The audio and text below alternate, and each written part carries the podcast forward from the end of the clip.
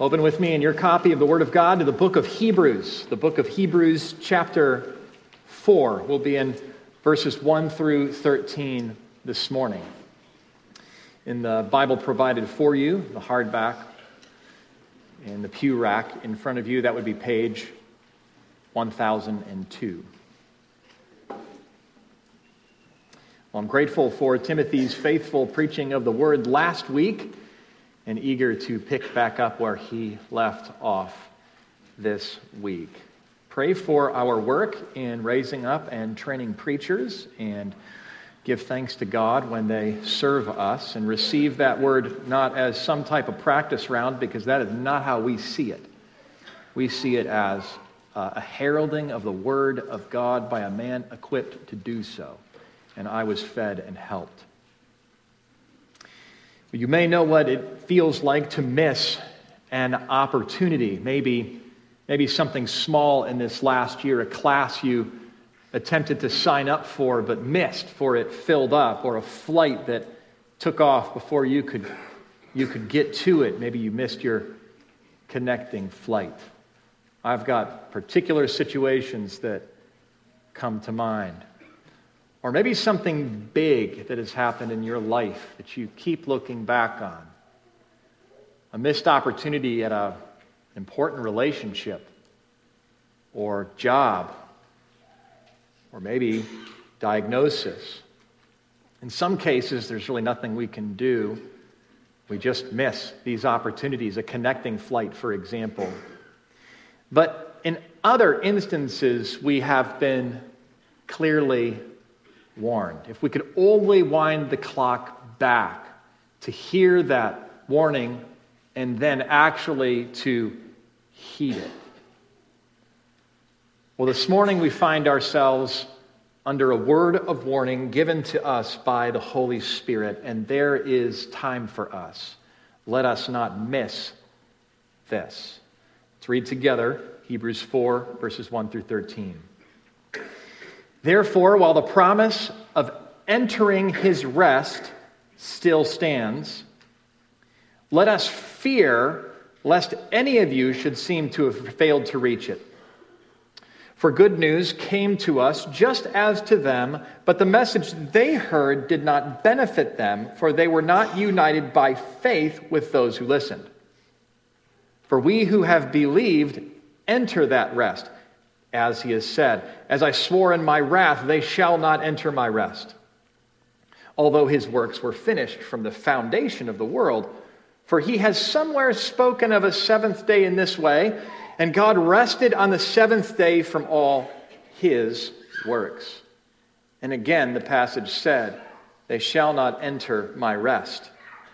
Since, therefore, it remains for some to enter it, and those who formerly received the good news failed to enter because of disobedience, again he appoints a certain day, today, saying through David, long, so long afterward, in the words already quoted, Today, if you hear his voice, do not harden your hearts. For if Joshua had given them rest, God would not have spoken of another day later on. So then, there remains a Sabbath rest for the people of God. For whatever for whoever has entered God's rest has also rested from his works as God did from his. Let us therefore strive to enter that rest, so that no one may fall by the same sort of disobedience. For the word of God is living and active, sharper than any two edged sword, piercing to the division of soul and spirit, of joints and marrow, and discerning the thoughts and intentions of the heart. No creature is hidden from his sight, but all are naked and exposed to the eyes of him to whom we must give an account. Well, this is God's word for us this morning.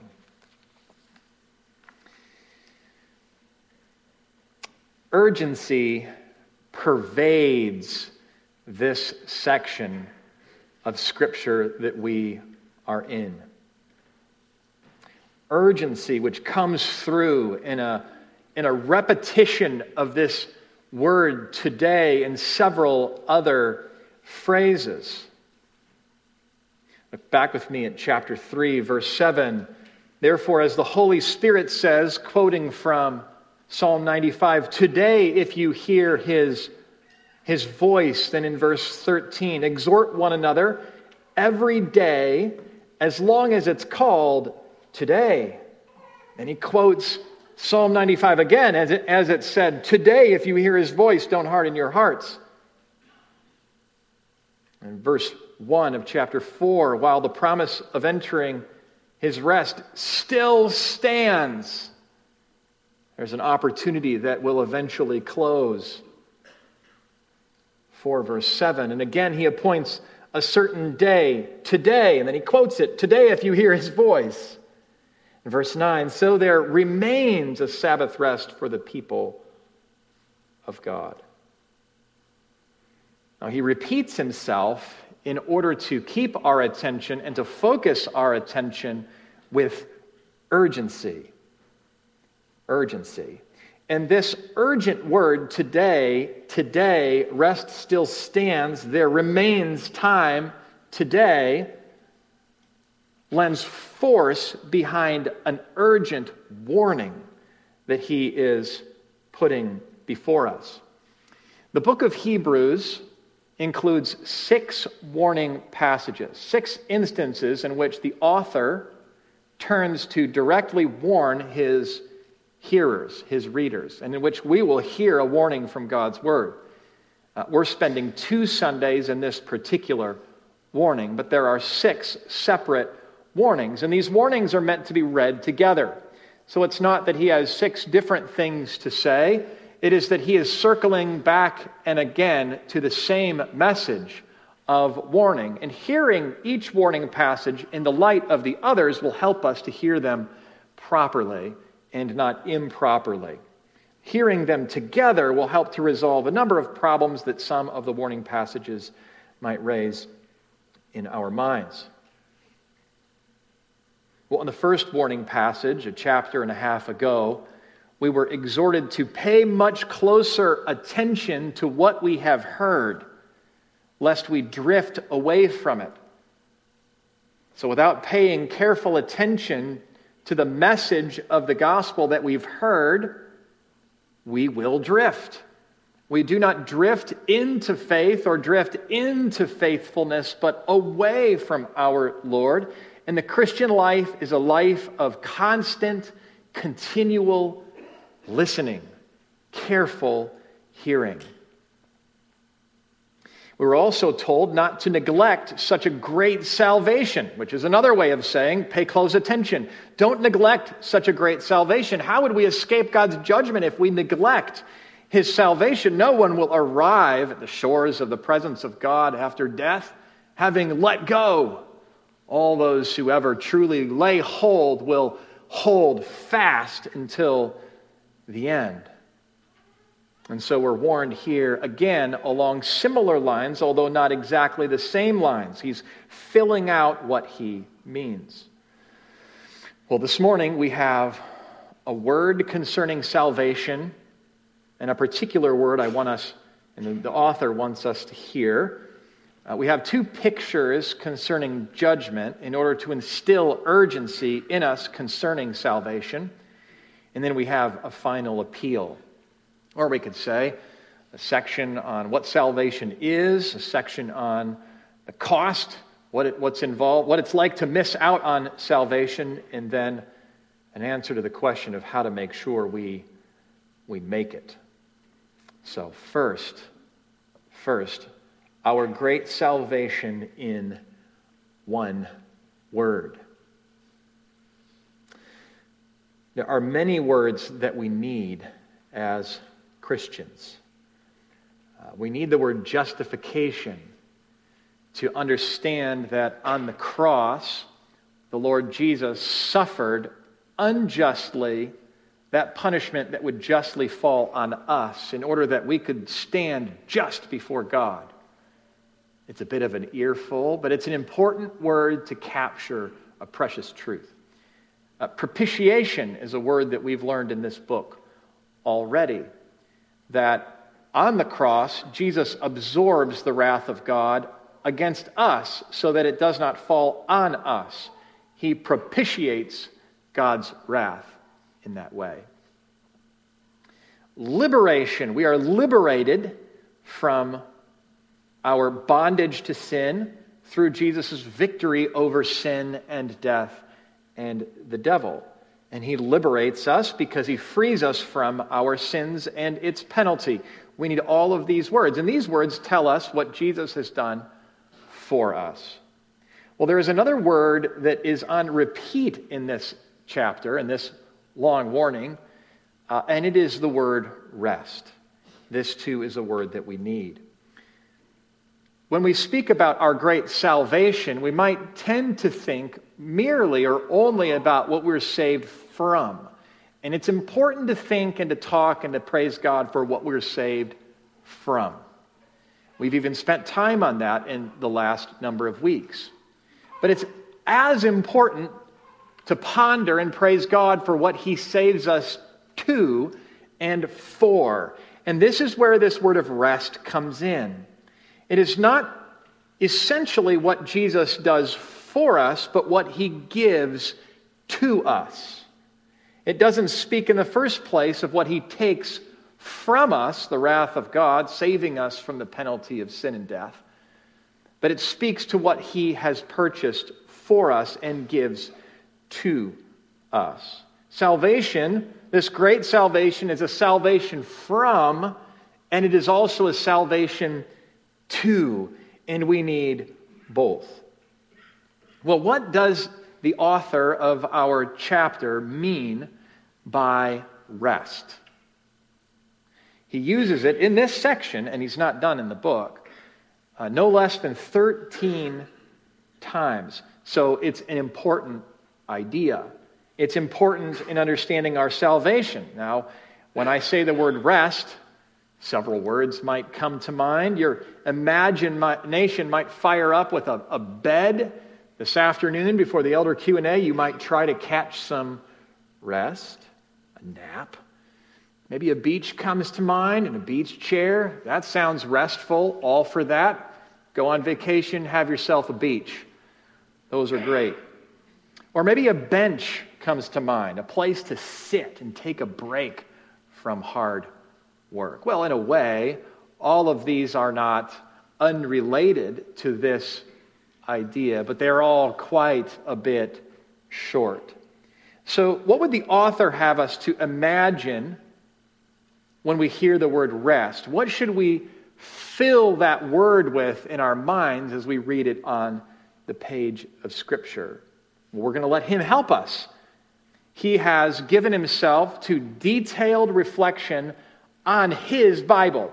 So He's writing the Bible by inspiration of the Holy Spirit, the author of Hebrews is. But His Old Testament scriptures are ready and engaged. And He has been reading and meditating on His Old Testament, which is our Old Testament scriptures for what this great salvation entails so that he can preach it to his hearers. And we're going to follow him on the page this morning, and we're going to find out that our Bibles, and this is a bit of a rebuke to us, are not a collection of nice devotional thoughts that we might compile together for a list of our 10 favorite Bible verses to carry us from here to the end. We need more than nice Bible verses that we find along the way for inspiration, but we need careful arguments from the Bible. In fact, your perseverance and your assurance hangs on careful argumentation from different points of your Old Testament so that you might know what you have in Christ and so that you might hang on to what you have been given. This author, who is a preacher, this book, which is a sermon, communicates to us something about the nature of preaching that it aims to persuade on the basis of Scripture and can at times involve detailed arguments which pay off later for all kinds of encouragement and assurance and help and steadfastness. What you and I need in an age in which we may be increasingly under pressure to leave Christ, tempted to think maybe we haven't been with the right person all along, Christianity is the wrong place to be, Christ isn't really who he claimed to be. What we really need in this moment is not a Bible verse or two. Those might let us down, for we may hear them wrong. What we need is an argument from the Bible. The author is going to give us that today. I'm going to try to make that argument simpler and plain for us. He has circled around, quoting and requoting Psalm 95, and so that's where we need to go. Let's turn there together. Psalm chapter 95. Psalm 95, excuse me. The Psalms are right in the middle of your Bible, 150 of them.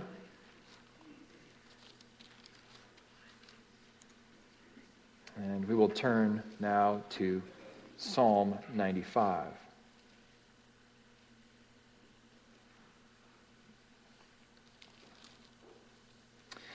I want to read the psalm for us and then turn us back to Hebrews, and then I'll unpack it using the author of Hebrews' message.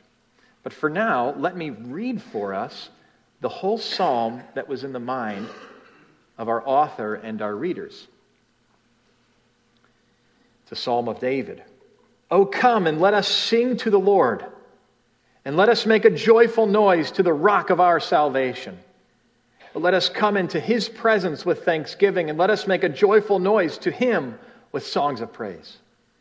For the Lord is a great God and a great King above all gods, and in his hand are the depths of the earth and the heights of the mountains are his also, and the sea is his, for he made it, and his hands formed the dry land. Oh, come, let us worship and bow down. Let us kneel before the Lord our Maker, for he is our God, and we are the people of his pasture and the sheep of his hand. Today, if you hear his voice, do not harden your hearts as at Meribah as in the day of Massah in the wilderness, when your fathers put me to the test and put me to the proof, though they had seen my work. For 40 years, I loathed that generation and said, They are a people who go astray in their hearts, and they have not known my ways. And therefore I swore in my wrath, They shall not enter my rest. Now, let's turn back to Hebrews chapter 4. If you look down on the page and you go back to chapter 3, verse 7, you'll notice he begins quoting the second half of Psalm 95. That psalm we just read sounds like a lot of psalms, and it calls God's people to thanksgiving and to praise on the basis that God is a great creator and a great shepherd who is near to us, calls us to worship him with reverence. And then there's a turn halfway through the psalm, a warning. Today, if you hear his voice, David, writing this psalm, for some reason, decided after calling the people of God to praise their God and reminding them he's worthy of worship as a great God, that he would turn then to warn them. For men and women, not unlike his hearers, had witnessed the things that God had done and had heard similar exhortations and had heard all of these good reasons, nevertheless had hardened their hearts against God and rebelled against him and would not believe in his word. And the Lord loathed that generation and swore that they would not enter his rest. Well, what is the rest that he is talking about in this case? Well, David is talking to his readers. He's speaking to Israel, presumably Israel in the land. He's speaking to them a word of warning concerning a generation, many generations earlier, that was not allowed to enter into the land. This matter of the land, very specifically, is what rest was identified with in the context of the conquest where Israel was led as a nation out of their bondage to Pharaoh through the Red Sea after their sins being taken care of through the Day of Atonement, that, excuse me, the sacrifice of the Passover. Then they were led miraculously through the waters as the Lord parted them. Moses led them and then in the wilderness, between there and the promised land that he'd promised to give their forefather Abraham, uh, they grumbled in their hearts and they rebelled against the Lord, and he did not let them into the land. Nevertheless, they were allowed in the land after a generation. Moses and Joshua would lead the next generation into the land. And the place of Canaan that God was giving to his people is that place associated with rest. I need only to read a few verses here from, from Joshua. At the beginning of Joshua, remember the word that Moses, the servant of the Lord, commanded you, saying, The Lord your God is providing you a place of rest and will give you rest in this land. Until the Lord gives you rest for your brothers as he has, and they also take possession of the land that the Lord your God is giving them, then you shall return to the land of your possession and possess it. The, the possession of this land is the entrance of rest. And at a high point of the book of Joshua, we read this summary. And the Lord gave them rest on every side as he had sworn to their fathers. Not one of all their enemies had withstood them, for the Lord had given all their enemies into their hand. It was a rest from those who would seek to kill the people of God, and it was a rest into this place, the land. But there's a puzzle here. For clearly, rest entails entrance into the land for that generation being given the land. And yet, David, so many years later, is reading that story and preaching it differently to his people. He's preaching through his psalm and the warning that there is more to the rest than mere entrance into the land. And that's because while the Lord gave uh, through Joshua rest on every side, we know from the rest of the story of Joshua that there were pockets of resistance in which the people were not faithful to trust their Lord and, and parts that they did not conquer. And a place that we will return to shortly, uh, the book of Judges recounts just how bad it actually went. So they got into the land, and to some extent, extent, they experienced real rest in the land. We're still exploring what this rest means. But David, in his psalm, is indicating that there's more to it than just land. There's more to it than just place. He is seizing on this word today, speaking to his readers who know life in the land, which leads him to another passage Genesis chapter 2, verses 1 through 2. Uh, turn there with me, and then we'll turn back to Hebrews. Genesis is the very first book of the Bible. And chapter 2 is the second chapter.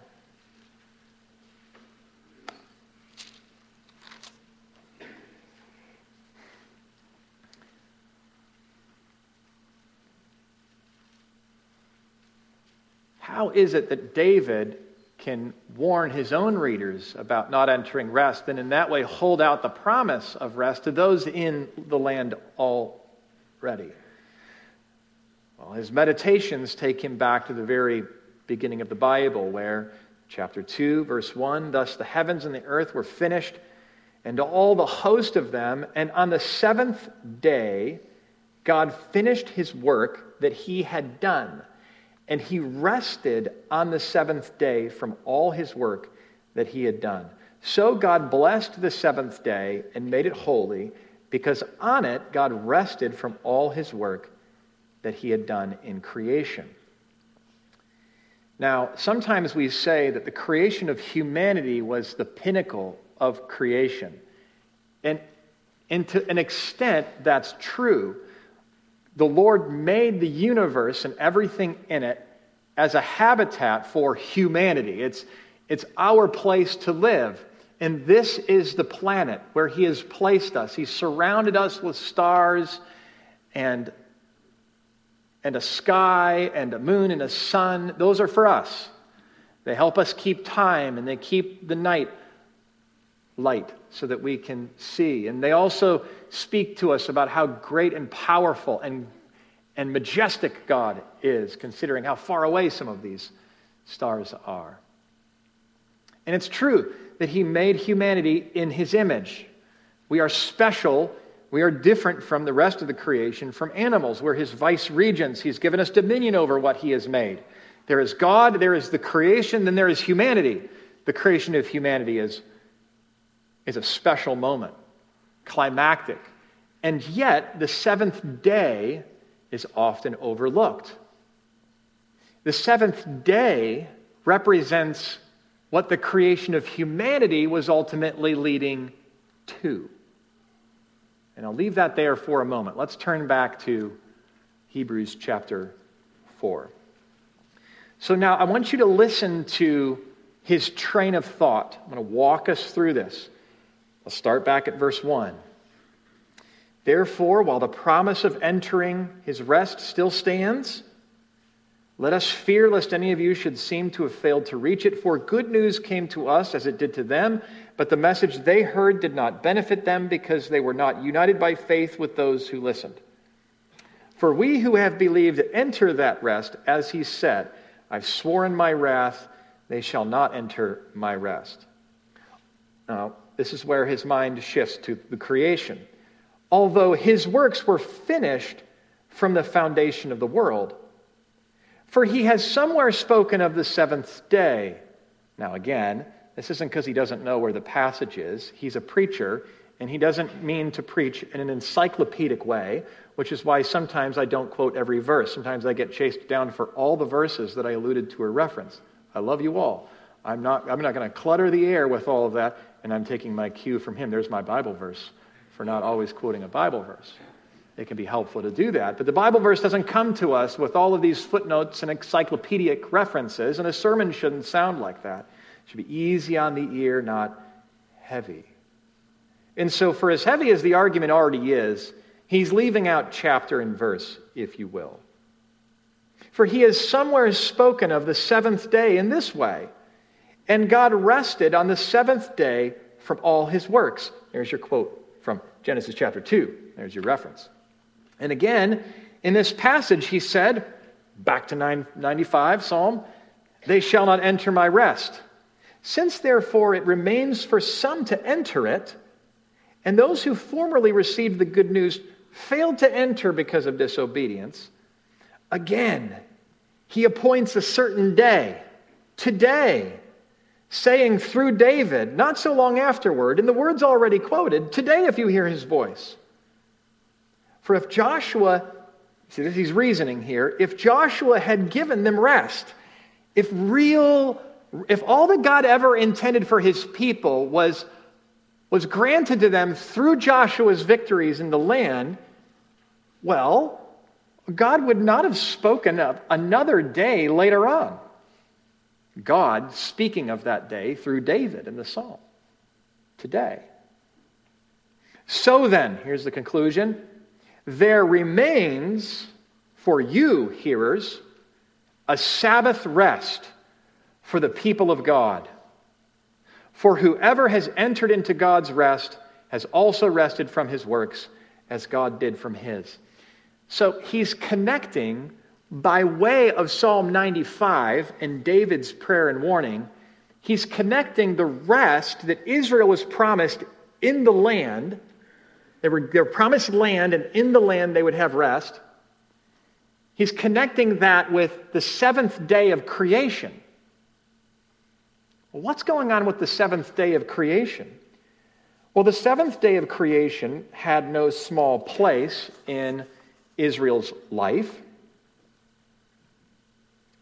From Exodus 16, and he said to them, This is what the Lord has commanded. Tomorrow is a day of solemn rest a holy Sabbath to the Lord. Bake what you will bake, and boil what you will boil, and all that is left over lay aside to be kept till the morning. The people rested on the seventh day. Therefore, the Lord blessed the Sabbath day and made it, made it holy. Six days you shall do your work, but on the seventh day you shall rest.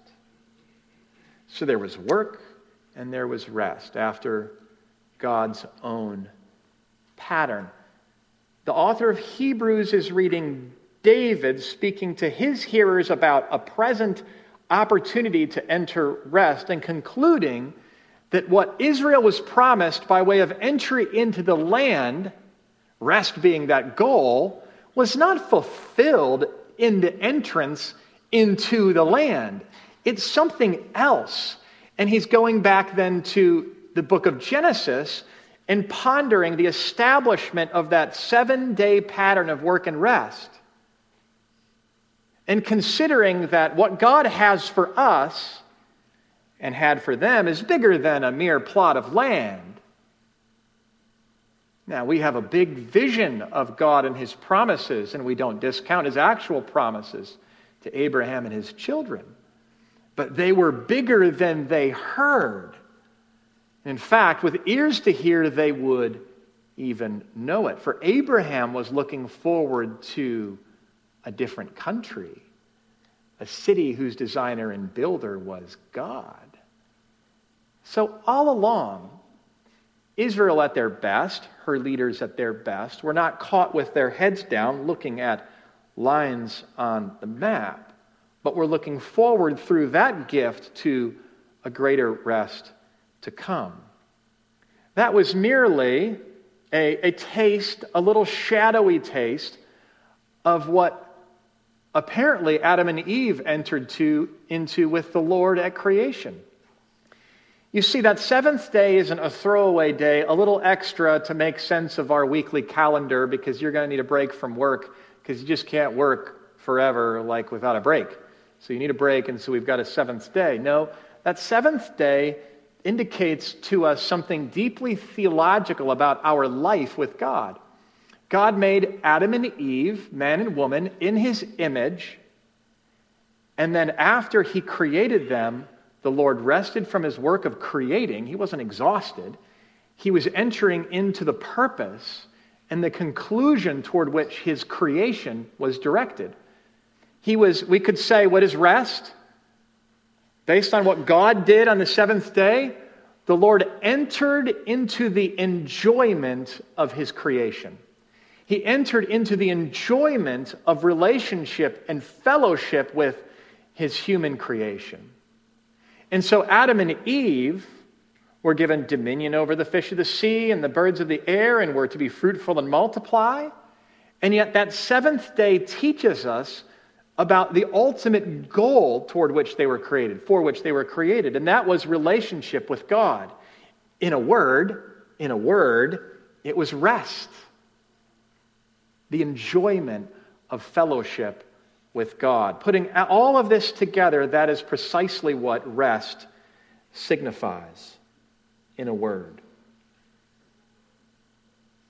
So, rest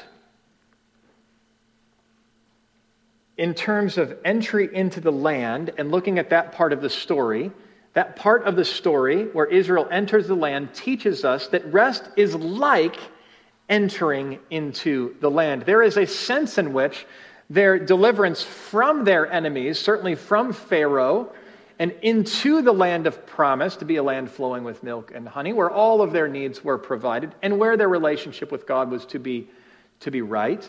We can learn about what salvation is by looking at Israel's story. And as we've said, sometimes we call what's going on in the Old Testament story typology.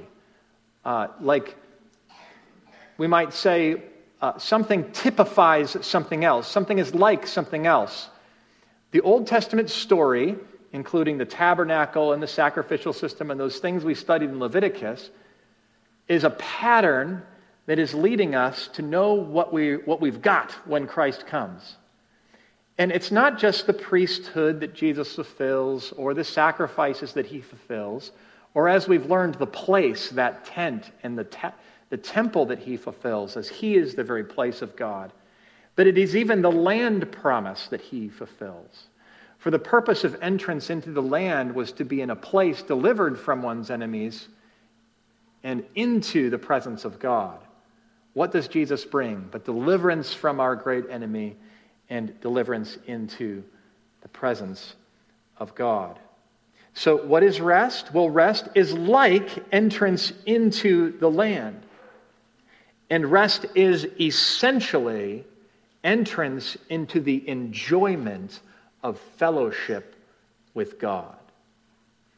That is what was lost at the fall into sin in Genesis chapter 3.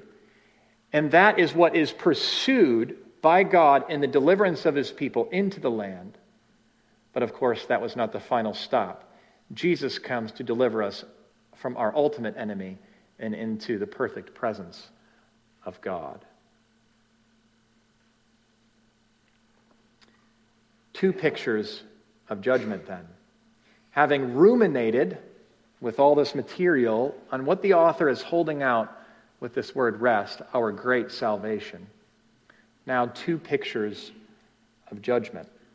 Two pictures of judgment which should strike fear into you. Fear. Godly fear.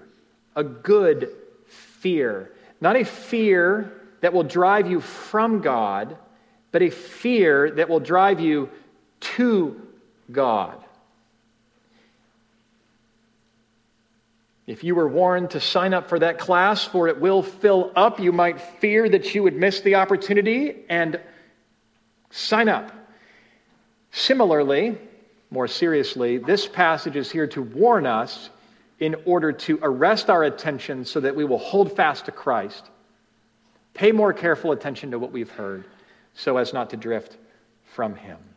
Two pictures of judgment. And the first is dead bodies strewn about the desert. That is the image in our minds as we read this passage.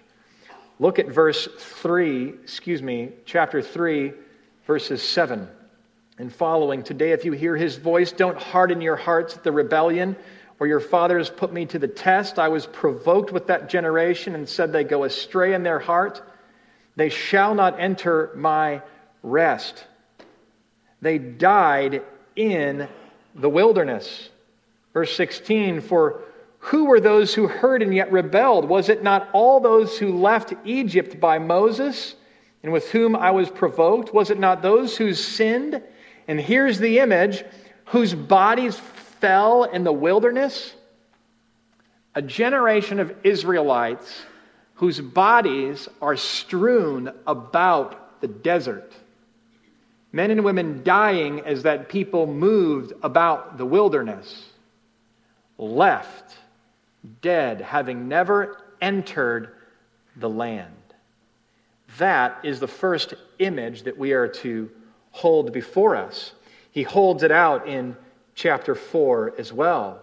Good news came to them just as to us, but the message they heard did not benefit them, for they were not united with those by faith with those who listened. As I swore in my wrath, they shall not enter my rest. Look at that picture in your mind, stare at it, hold it out. As you ponder your Old Testament, what can you take away from all of that?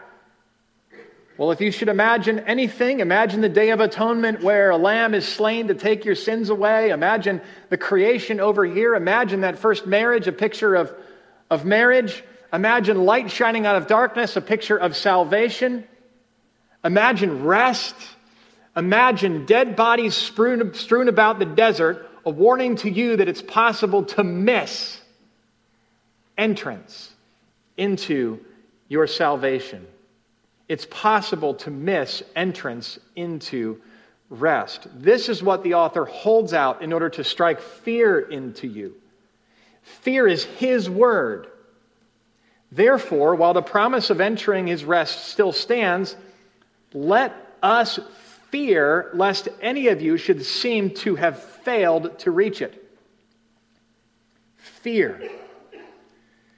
There is a kind of assurance that I'm going to refer to generally to Christian circles. You'll find in some circles uh, that they refuse to offer because any assurance someone may have is presumptuous. How can we know that we're saved? We cannot, therefore, it's presumptuous to offer and embrace any assurance of salvation.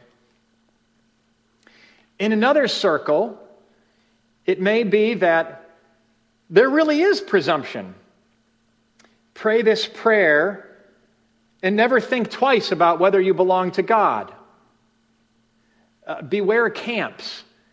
We're careful about this at Heritage, tending to this.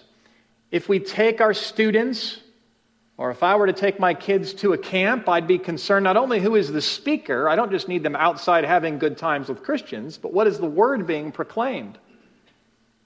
And if it's the gospel that we preach and believe that saves, and if it's the word of God, then praise the Lord, and let's hear it as such. But as important as that is how we handle conversion. Is there an altar call with a simple card signing and an unqualified assurance given and a don't look back, can't lose it word given that would put the hearer and that person who has professed or prayed a prayer in a place of never wondering, never needing to try, never striving to enter. Well, there is a third way, and that is assurance without any presumption, and that's the biblical way. Where the author here sees much better things for his hearers, and I see much better things for you with good reason, than those dead bodies around the desert of Israel on the way into the land. Oh, but nevertheless, take care, brothers and sisters, lest there be in any of you an evil and unbelieving heart that falls away from the living God, but exhort one another every day as long as it's called today.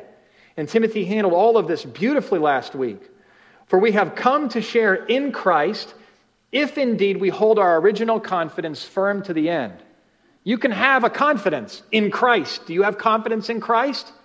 Amen. You have assurance in Him. Don't let up your confidence. If you let up your confidence, you'll just be telling yourself and everyone else who looked in what that confidence was really made of. Now, there are invisible things happening in this room that I can't see. I'd love to send you all through a scanner and come out with like green or red. Oh, this one's a Christian, this one's not. That's just not how it works. How it works is the Lord saves, and then He gives you a warning to stay, and if you're His, you stay. Which is why we have this huge section here of warning and a word concerning fear. Friends, let us fear lest any of us should seem to failed to have reached it. And I promise you this if you give up believing, if you harden your heart against the Lord, if you leave off of Him, you were never among us, and you never were His. So, what do you do with that? Hold fast. That's what you do with it. Hold on to Christ. That's what you do with it. Endless introspection about whether this moment in the past was real or not. Maybe you thought you became a Christian at an altar call, at a camp, and a card signing. Maybe you did. That's not where you look for assurance. You look to Christ for it and you hold fast your original confidence, and then you put yourself in the middle of a church where brothers and sisters won't let you go. And that's what this church is. That's our first picture of judgment. Second picture of judgment. An obese man struck through with a sword. A morbidly obese man struck through with a sword. Let me explain that to you in a moment now that I have your attention. Look at verse 12 here. Verse 11, excuse me. Let us strive to enter that rest so that no one may fall by the same sort of disobedience. For the word of God is living and active, sharper than any two edged sword, piercing to the division of soul and spirit, of joints and marrow, and discerning the thoughts and intentions of the heart. And no creature is hidden from his sight but all are naked and exposed to the eyes of him to whom we must give an account. Now, this is an example of one of those verses that we would lift to find encouragement from, and you can find encouragement from this verse. But we typically take it as a general passage about how God's work, word works generally. But consider the context. Verse 11 Strive to enter so that no one may fall by the same sort of disobedience. The next word is a word of judgment, for the word of God is living and active. It's alive because God is alive, and it's sharper than any two edged sword. It cuts and it pierces all the way. It's not only inspired, but it is invasive to joints and marrow, discerning the thoughts and intentions of the heart. Oh boy. And no creature is hidden from its sight, but all are naked and exposed to the eyes of Him to whom we must give an account. This is the sword of God's judgment. Turn with me to the book of Judges, chapter 3.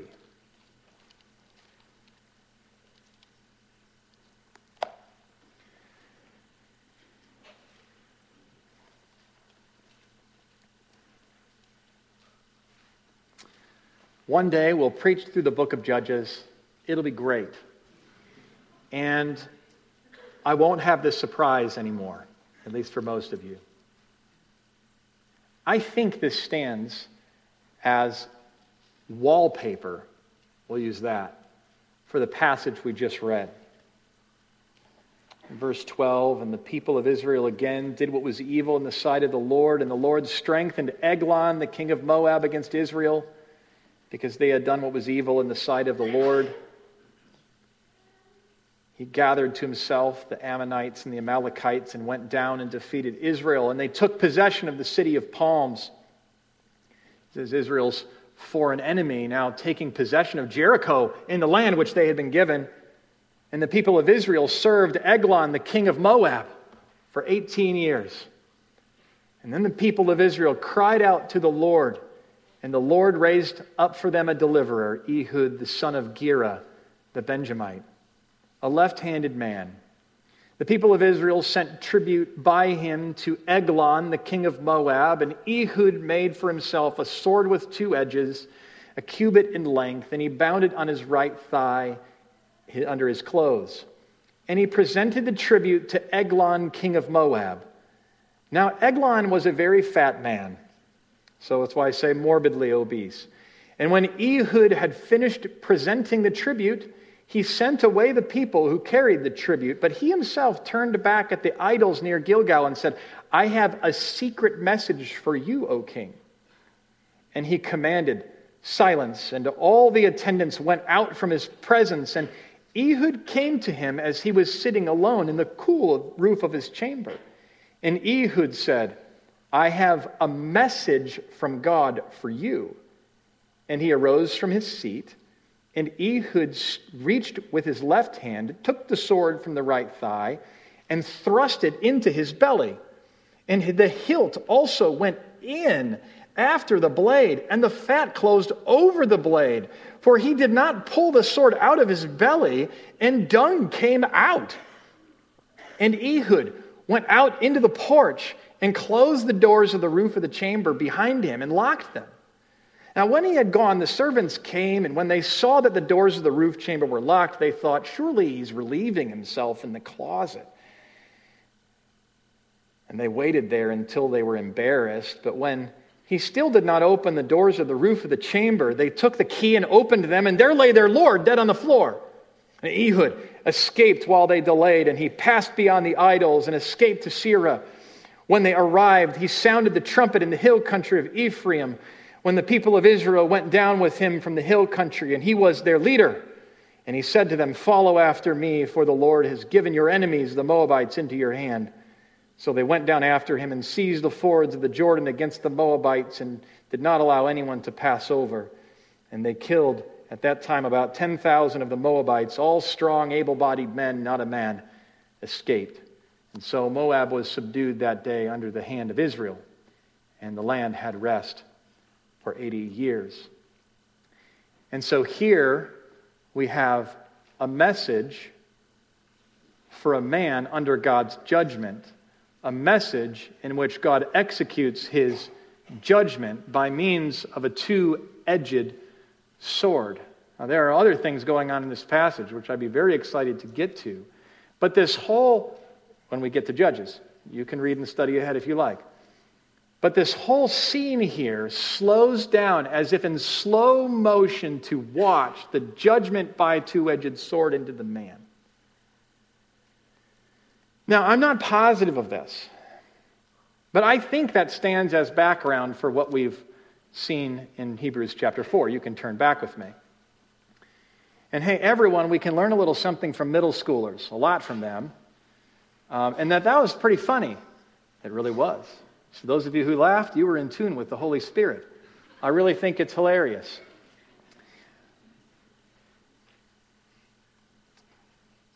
Now, there are other instances of a two edged sword, but there's some, there's some linguistic ties here with secrets exposed and a secret message and a message, a word from God. And here we have a word from God, but, but maybe this was the most convincing to me is that the author of Hebrews will move in several instances chronologically through portions of his Bible.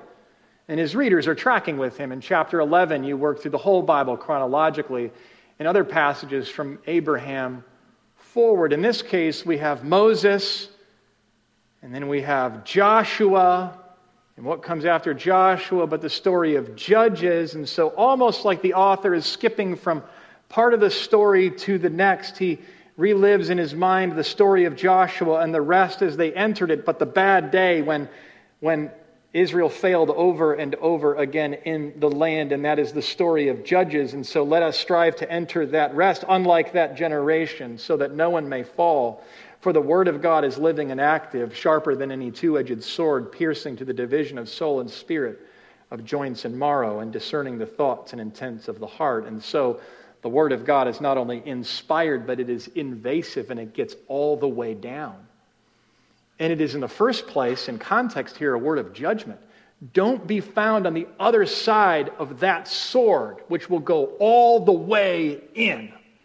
Nothing left unexposed. You, friend, me, all of our sin to give account before the living God. But here's the good news the good news is that we still have time, and that takes us into our third portion of the, the sermon here. We still have time. And is that not a refrain that we have heard on the page? Take care lest there be in any of you an evil, unbelieving heart. There's time not to fall away. Every day, as it's called today, this is a communal warning. This is a continual, everyday kind of Christian life, Christian church kind of warning. It's a warning that indicates, by virtue of the fact that it's a warning, that there is still time. Our passage opens while the promise of entering still stands. Since therefore it remains for some to enter it, you can enter this rest. And this rest about which the passage speaks is a rest that you can enter right now, even as it is a rest that is not entirely complete. The author of Hebrews will speak elsewhere concerning this rest that the, that the Old Testament saints looked forward to a city whose foundations and designer was God, that Abraham was seeking a homeland, a better country, a heavenly one, that we have no lasting city, but we seek a city that is to come. And that's good news because if we enter the rest of God, if we have a great salvation and yet we find ourselves plundered and pillaged and persecuted in this age, is this all that God has for us? Is this is this the rest on the seventh day that we were to know? Well, no, it's not. The author will speak as well. He'll say, You have come to Mount Zion, the city of the living God. We have received a kingdom that cannot be shaken. That is true. You can enter God's rest today, and you must hang on to it as long as it's called today. For we have tasted, we have tasted in the Word of God in Christ all that is to be ours in terms of rest, and yet all that we have tasted it, and yet all that will be ours will come in its fullness when we meet our Lord, when we arrive at the gates of that heavenly city, that heavenly country. No, this is not it. Yes, we have a taste of it. And thank God there is still time for you and me. So, friends, let us take care that we not have an evil, unbelieving heart, but exhort one another today. And let us strive every day to enter that rest. Let's pray. Father, we, we thank you for this old story with its seventh day of creation and the, the seven day pattern in the Old Testament that spoke of a great day to come when Christ would, would hold out, by way of invitation, rest to us, those who are weary and heavy laden. And we thank you for the story of Israel and even the repeated failures that you permitted so that we might today hear this word and with great urgency take care of our own souls and of the souls of our brothers and sisters to see that we all enter this rest. Comfort us with this promise. It is a very good promise. Father, we pray for fear, to fear missing this, but we pray for all of the comfort that we are to know and the knowledge that we have a sympathetic high priest who sympathizes with our weaknesses and who has taken care of all of our sin for us so that we may be assured even as we avoid presumption. It's in Christ's name we pray. Amen.